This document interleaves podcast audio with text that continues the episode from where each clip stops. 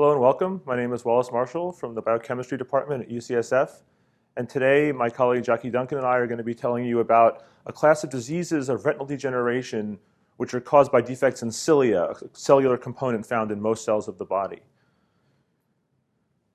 This image shows you a picture of a, a number of cells grown on a cover slip. Each cell is outlined in red. And then within each cell, you can see these green objects. These are the cilia. These are hair-like projections from the cell. And as you see, for these cells, every single cell has exactly one. Now, these look very simple. They look like small little hairs. What we're going to try to tell you about today is that, in fact, these small, simple objects are involved in an incredibly wide range of human diseases. And in particular, we're going to focus on diseases that affect the retina. So here we have an image of cilia shown in the collecting duct of the kidney. And what you see is that they project into the lumen of the kidney where the, where the fluid would be flowing, the urine would be flowing. And although these cilia look like very simple hair-like structures from the outside, what we'll see is that when we look on the inside, they're much more complicated. So this is a picture of the internal structure of a cilium. As you can see, it looks very complex. The cilium consists of a extension of the plasma membrane, the cell membrane, shown here in, in yellow, and this is a specialized membrane called the ciliary membrane that's full of sensory receptors that can detect various chemicals in the media. This membrane protrusion, as you see here, is pushed out from the cell surface by the superstructure of proteins, as you see in the middle here. And there's a complex set of hundreds of proteins that form this complicated superstructure, of which I've only diagrammed a few in this picture. So we see there are nine microtubule doublets shown in blue, and these are the basic structural components of the cilium. These are connected together by various linkages. In particular, they're connected by these dynein arms, the outer dynein arm and the inner dynein arm, which provide the motile force for moving the cilium in cases where the cilium has to move. And there's a variety of other structures as well. There are two other microtubules in the middle called the central pair microtubules. Those are found in some cilia, but not others. And various other structures. It's highly complex, hundreds of proteins. And as far as we know, um, there's probably a lot of variation in which proteins are present in cilia of different cell types. And the entire structure is built on a platform called the basal body, which is a highly modified version of the centriole of the cell. So this structure is very complicated, and that raises a couple of questions. one question is, how does a cell build something that's this complicated? You've got so many pieces, how do you fit them all together in an orderly way? The other question is, why do cilia have to be so complicated? If all you're building is a simple hair-like structure, why do you need hundreds of proteins?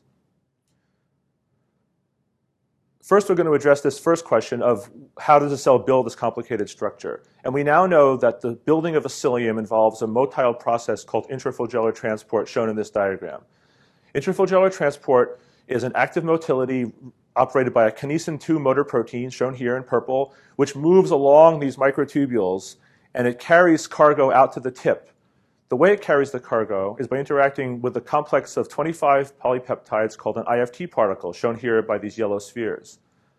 The IFT particles themselves are not actually part of the cilium. They're just like the bed of a truck that grabs cargo and carries it. Then these IFT particles aggregate into a long linear array known as an IFT train.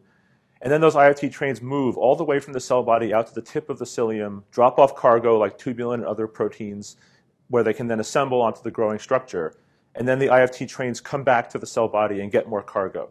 So this process, intraflagellar transport, is really the key machinery for building cilia. So at least part of the reason why the cell is able to make such a complicated structure is this involvement of an active motility that can put, select the, the cargo that you want and then put that cargo in the right place at the right time. The second question is why do cilia have to be so complicated? One reason is because cilia have a lot of jobs to do. Different cells have different cilia. Almost every cell of the human body has cilia on it, but these cilia do different functions. So some cilia, as we show on top, are non-motile. These cilia are probably playing sensory roles, and there are non-motile cilia, for example, in the collecting duct of the kidney, in various um, elements of the eye, and really many tissues in the body. There are also cilia that are, that are motile. So examples are shown here. The canonical example is motile cilia in the epithelium of your airway that are involved in moving mucus. But there's also cilia that are motile in, in the embryo and in the brain and other in oviduct and other places. So cilia have to do many different roles, sensory and motile, and probably that's why they need to be such complicated structures. So then the question is, what does the function of cilia contribute to human physiology and health? So the, the first really evidence that cilia defects would cause disease came from diseases in which mot- motility of cilia was defective. So diseases in which cilia don't move properly. And this is known as primary ciliary dyskinesia or PCD. And PCD um, has um, several different symptoms that patients can get. One is bronchiectasis, shown on the left. This is caused by a defect in clearing mucus out of the airway so that the mucus starts to pile up. And this makes sense because you have cilia that are normally driving the flow of mucus. If the cilia can't move properly, the mucus will simply accumulate. And since one of the jobs of mucus is to get bacteria out of your lungs, if you can't clear the mucus out, now the mucus sits around with bacteria in it, and you get inflammation and infection, and it's quite debilitating. There are also cilia moving mucus in your sinuses, and so similar to bronchiectasis, if you have ciliary motility defects, you typically will suffer from chronic sinusitis. In addition, about half the patients who have um, ciliary motility defects have what's known as situs inversus, shown here. Situs inversus means that all the organs inside your body are on the opposite side from they normally would be. So instead of your heart being on the left, now it's on the right, your spleen's on the other side, and so on. This actually is fine, doesn't make you sick. You could have it right now and not know it. But it's, it is a common feature in roughly half of the patients with non motile cilia, and it's now known that this is because there are motile cilia in the embryo that drive a flow of fluid, and the direction of that fluid flow determines which side of your body is left and which side is right. In addition, male patients are sterile because their sperm can't move, which is, kind of makes sense because the flagella that drive your sperm motion are similar structures to the cilia that drive um, flow of mucus. So there's this class of diseases um, called primary ciliary dyskinesia, and if the patients have situs inversus, this is known as Kartagener syndrome. This is important because it was the first recognized ciliopathy the first disease caused by a defect in cilia. This was discovered by Bjorn Afzelius, who studied Kartagener's patients and discovered that they had defects in ciliary motility because the structure of the cilia was defective.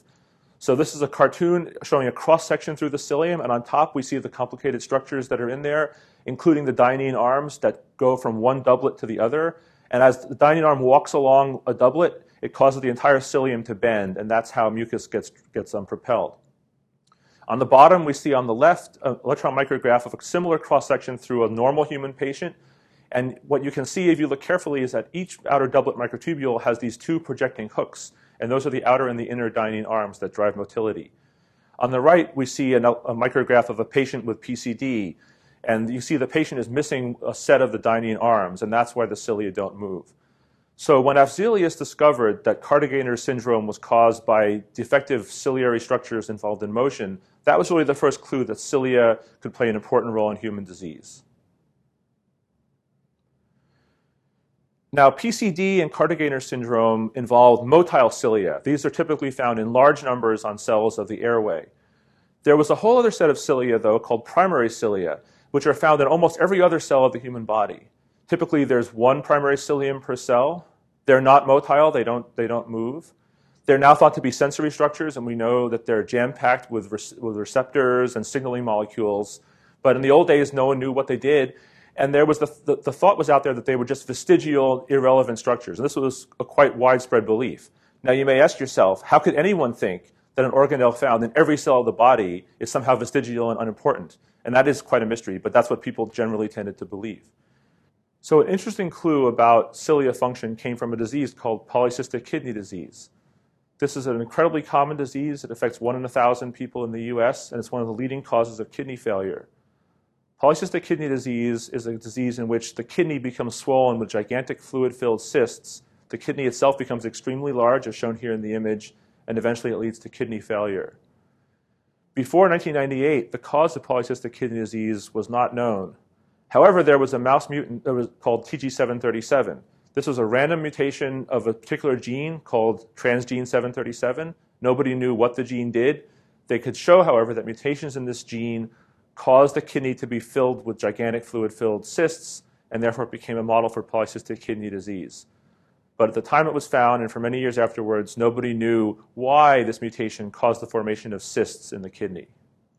The clue came from an even more unlikely potentially source, which is green algae. So it turns out a green alga called Chlamydomonas reinhardtii, shown here, has really been critical for learning a lot of what we know about cilia. The reasons are twofold. One, Chlamydomonas has very easy genetics, so if you want to do genetic studies, you can do thousands more studies in a given amount of time in Chlamydomonas than you could with a mouse, which is very slow and difficult to work with. Also, biochemistry is very good, so you can isolate um, the cilia from this organism very cleanly and easily. One point of terminology, in Chlamydomonas, these cilia are referred to as flagella, and what you'll see if you study this field is that different organisms and different cell types may call the structure cilia or they may call it flagella. The two terms mean exactly the same thing. They're just two different words for the same structure, just like morning star and evening star. So workers studying um, the, the, flagella of Chlamydomonas, which is the cilium of this green alga, made a really key discovery, which is the discovery of this intraflagellar transport process that I told you about. This was discovered in Joel Rosenbaum's lab by Keith Kozminski, and they were looking at motility within this flagellum using video microscopy. And what they could see when they looked at images like the one on the left at very high resolution is they could see particles moving back and forth. Then, harnessing the genetics of this organism, they were able to find a mutation, a mutation in the kinesin, which was previously known, but they, then they learned that this mutation caused IFT motility to stop and the particles to apparently not be within the flagellum anymore. That was then the key tool that Douglas Cole in the Rosenbaum lab used to try to purify these IFT particle proteins. What he did was to isolate the cilia from the cells biochemically, which is very easy to do in this organism, unlike mammalian cells where I can attest it's very difficult and then compared what proteins he saw in the cilia from mutants that, had, that lacked IFT to normal cells that had IFT. And he found a set of proteins that were missing in the mutant that didn't have IFT, and so he called those the IFT proteins. And so when I showed you images like this one before, I told you there's a complex of 25 or so polypeptides that make up this IFT particle. Those are the IFT proteins that Doug Cole first started discovering. And it was this discovery that really launched the modern field of ciliopathy because when, when they started sequencing the different proteins and determining their identity, they discovered that one of these proteins, IFT88, was in fact TG737, the gene which, when mutated, caused polycystic kidney disease in this well-known mouse model. Somehow, when, this, uh, when the IFT is missing, the cell can no longer build cilia, so the cells lose cilia, and then somehow that leads to polycystic kidney disease. The big question is, why does the cell, why does the kidney care whether the cells have cilia or not? What do cilia have to do with the kidney? It turns out that the reason why the kidney cares about cilia is because cilia act as sensors of urine flow. So the cilia project into the collecting tubules of the kidney, and as the fluid flows by, it bends the cilia. And as shown in this diagram, the cilia contain channels that open in response to this flow and lead to a calcium transient inside the cell. The cells then interpret this calcium level and adjust their own behavior. Now we know that if cells don't have the cilia, they can't respond to the flow and generate these calcium signals. So how does that lead to cysts?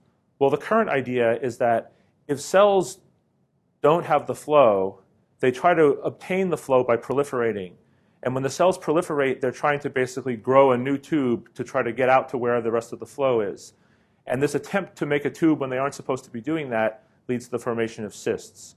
So the basic idea is that when you have a defect in cilia, either because the cilia are missing or because the cilia don't contain some of these receptor channels for, for flow, then the cells think they need to keep proliferating, and so they overproliferate, and that makes these gigantic cysts that cause polycystic kidney disease.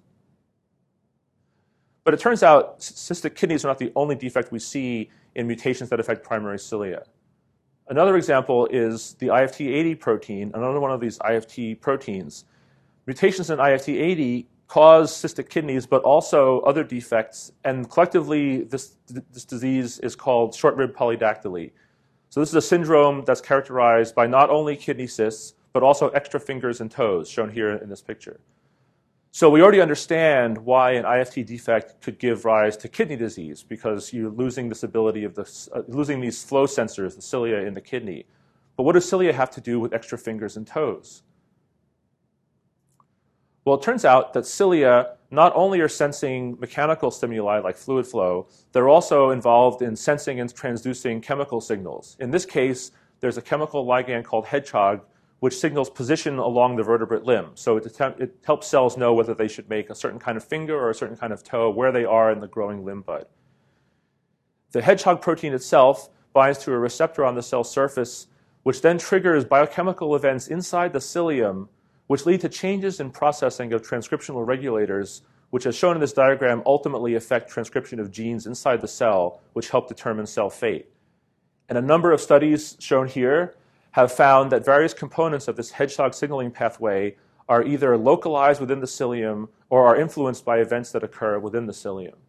So the idea is that when you have ciliary defects, for example, in IFT mutants, not only will you have kidney problems, you'll also have problems developing tissues that require hedgehog signaling, such as limb buds, and that's how you get polydactyly.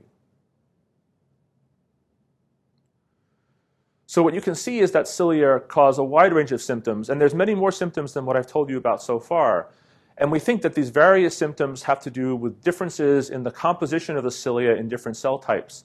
And so many of us are interested in learning more about the complexity of cilia. What are all the proteins that are in there? What are all the genes that encode these proteins, and what do they do, and how do they relate to human disease? There have been many efforts to look at the proteome, that is the full protein composition of the cilia themselves. We ourselves have been looking at one particular part of the cilium, which is the basal body I told you about, the platform on which you build the cilium. Now, within a cell, there's a structure called the centriole, which is shown here on, on the left. The centriole is a barrel of nine microtubule triplets, which in interphase is involved in building the centrosome. So the structure that's going to enucleate the skeleton of the cell and also is involved in cell division. But in addition to its role in forming the centrosome, the centriole can also move to the surface of a cell as shown here. And in this case, it docks on the surface of the cell and then nucleates the formation of a cilium. And at that point, it's called the basal body. And you can see in this electron micrograph, there's a basal body here at the base, and then the cilium grows out from that. So our thinking is that if one of the roles of the basal body is to build the cilium, maybe there will be interesting proteins in the basal body, not in the rest of the cilium, that play some role in the complex functions of the cilium. So we wanted to know what is the protein composition of the basal body. Several labs had looked at the protein composition of isolated cilia and found a number of interesting ciliary disease gene encoded proteins proteins involved in polycystic kidney disease, proteins involved in Kartagener syndrome, hydrocephalus, and many other interesting cilia-related diseases, interesting and debilitating for those who have them. What about the basal body? It's needed to make cilia. It's at least as complicated in its structure as the cilia themselves. Will it have a different set of proteins? So to answer this question, we went back to Chlamydomonas reinhardtii, this green alga that was used to discover IFT. We can grow it in huge um, quantities. So, so as shown here, we, we grow it in, typically in eight liter jugs under a fluorescent light. And then we were able to isolate the basal bodies from these cells, as shown here in, in the right panel. Once we had the basal bodies isolated, our friend John Yates did the proteomic analysis for us on the sample. When we looked at the proteins that made up the basal body, we got an interesting result. It turns out that a, a substantial number of the proteins we found in the basal body corresponded to genes that were already known to cause um, cilia-related defects, or defects that you could, in principle, relate to cilia. And here I'm just showing an example of some of them. So, for example, CEP290 causes a, a kidney disease called nephronophthisis and also retinal degeneration.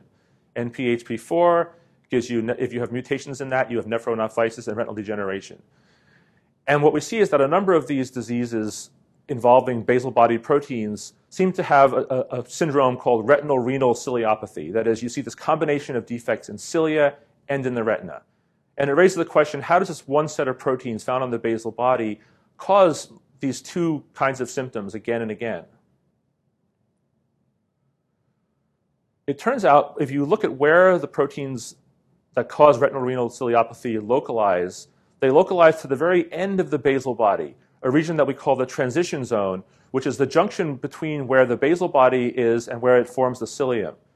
And if you look in cross section, there's these very interesting star shaped structures that form in this transition zone. And I think it's fair to say we still don't know all the proteins that are in this region. So it is proteins that localize to this transition zone that appear to cause these problems both in the kidney and in the retina. And the question is why? Why, why do you have so many defects? Part of the reason could be because basal bodies actually do at least two things. One is that the basal bodies move to the cell surface and, and dock onto the cell surface, and that's where they form the cilium. So they're forming a mechanical anchor. So you can imagine that defects in that mechanical anchoring could have various, um, could have various phenotypic consequences and cause potentially disease symptoms. In addition, this transition zone is apparently acting as a barrier to, to keep just random proteins from the cell getting into the cilium so if this, if this zone is acting as, a, as some kind of selectivity filter, then you could imagine that defects in proteins of the transition zone would cause defects in which proteins get into the cilium and which ones don't. In thinking about some of these functions, it's very important also to distinguish between nephronophthisis, which is what's caused by mutations in these transition zone proteins, from normal polycystic kidney disease, which is what um, we previously talked about with the TG737 mutant. So, polycystic kidney disease, shown on the left, is an adult onset disease in which kidneys become extremely large and the cysts that, you, that form are round or spherical. Nephronophthisis, although it affects kidneys, is really quite different. It's very early onset, and it's juvenile onset in children. The cysts are not round, they're tubular, and the overall size of the kidney is not any different. The kidney is still normal size. So, although both of these are cystic kidney syndromes, they really are quite different in their phenotype. And I think it's fair to say that we still don't really understand exactly how these two different kinds of symptoms arise. There's a hypothesis, there's a hypothesis currently being discussed about where nephronophthisis comes from that's quite different from what I previously told you about for polycystic kidney disease. And the idea here is that normally, as shown on the left, when a kidney is, developing, cells will orient their divisions to make a tube of the correct length and diameter, and this becomes the collecting ducts of the kidney. If you had randomization of the spindle orientation, so that the cells were dividing in random directions instead of along the length of the tube, then what would happen is you would get these very wide tubes similar to what you see in nephronophthisis. And in fact, in various animal models of this disease, when researchers have gone and looked at spindle angles, they can find that in fact there is a randomization of spindle angles in these nephronophthisis animal models. This would fit with the idea that maybe it's the anchoring function of, of the basal body that's involved in anchoring the structure to the surface of the cell and therefore helping the spindles orient in the correct direction. And when you have this defective anchoring and orientation, you would then have randomization of which way the cells were dividing, and that would give you nephronophthisis. This is still a controversial hypothesis. Not everyone agrees with this, and it may be wrong. But it's interesting to think about there could be functions of the basal body that really aren't related to ciliogenesis per se, and it's important to always bear that in mind. But none of this answers the question of why are there also retinal symptoms? And to answer that question, I will now yield the floor to my esteemed colleague from the ophthalmology department, Dr. Jacque Duncan. Thank you very much for your attention.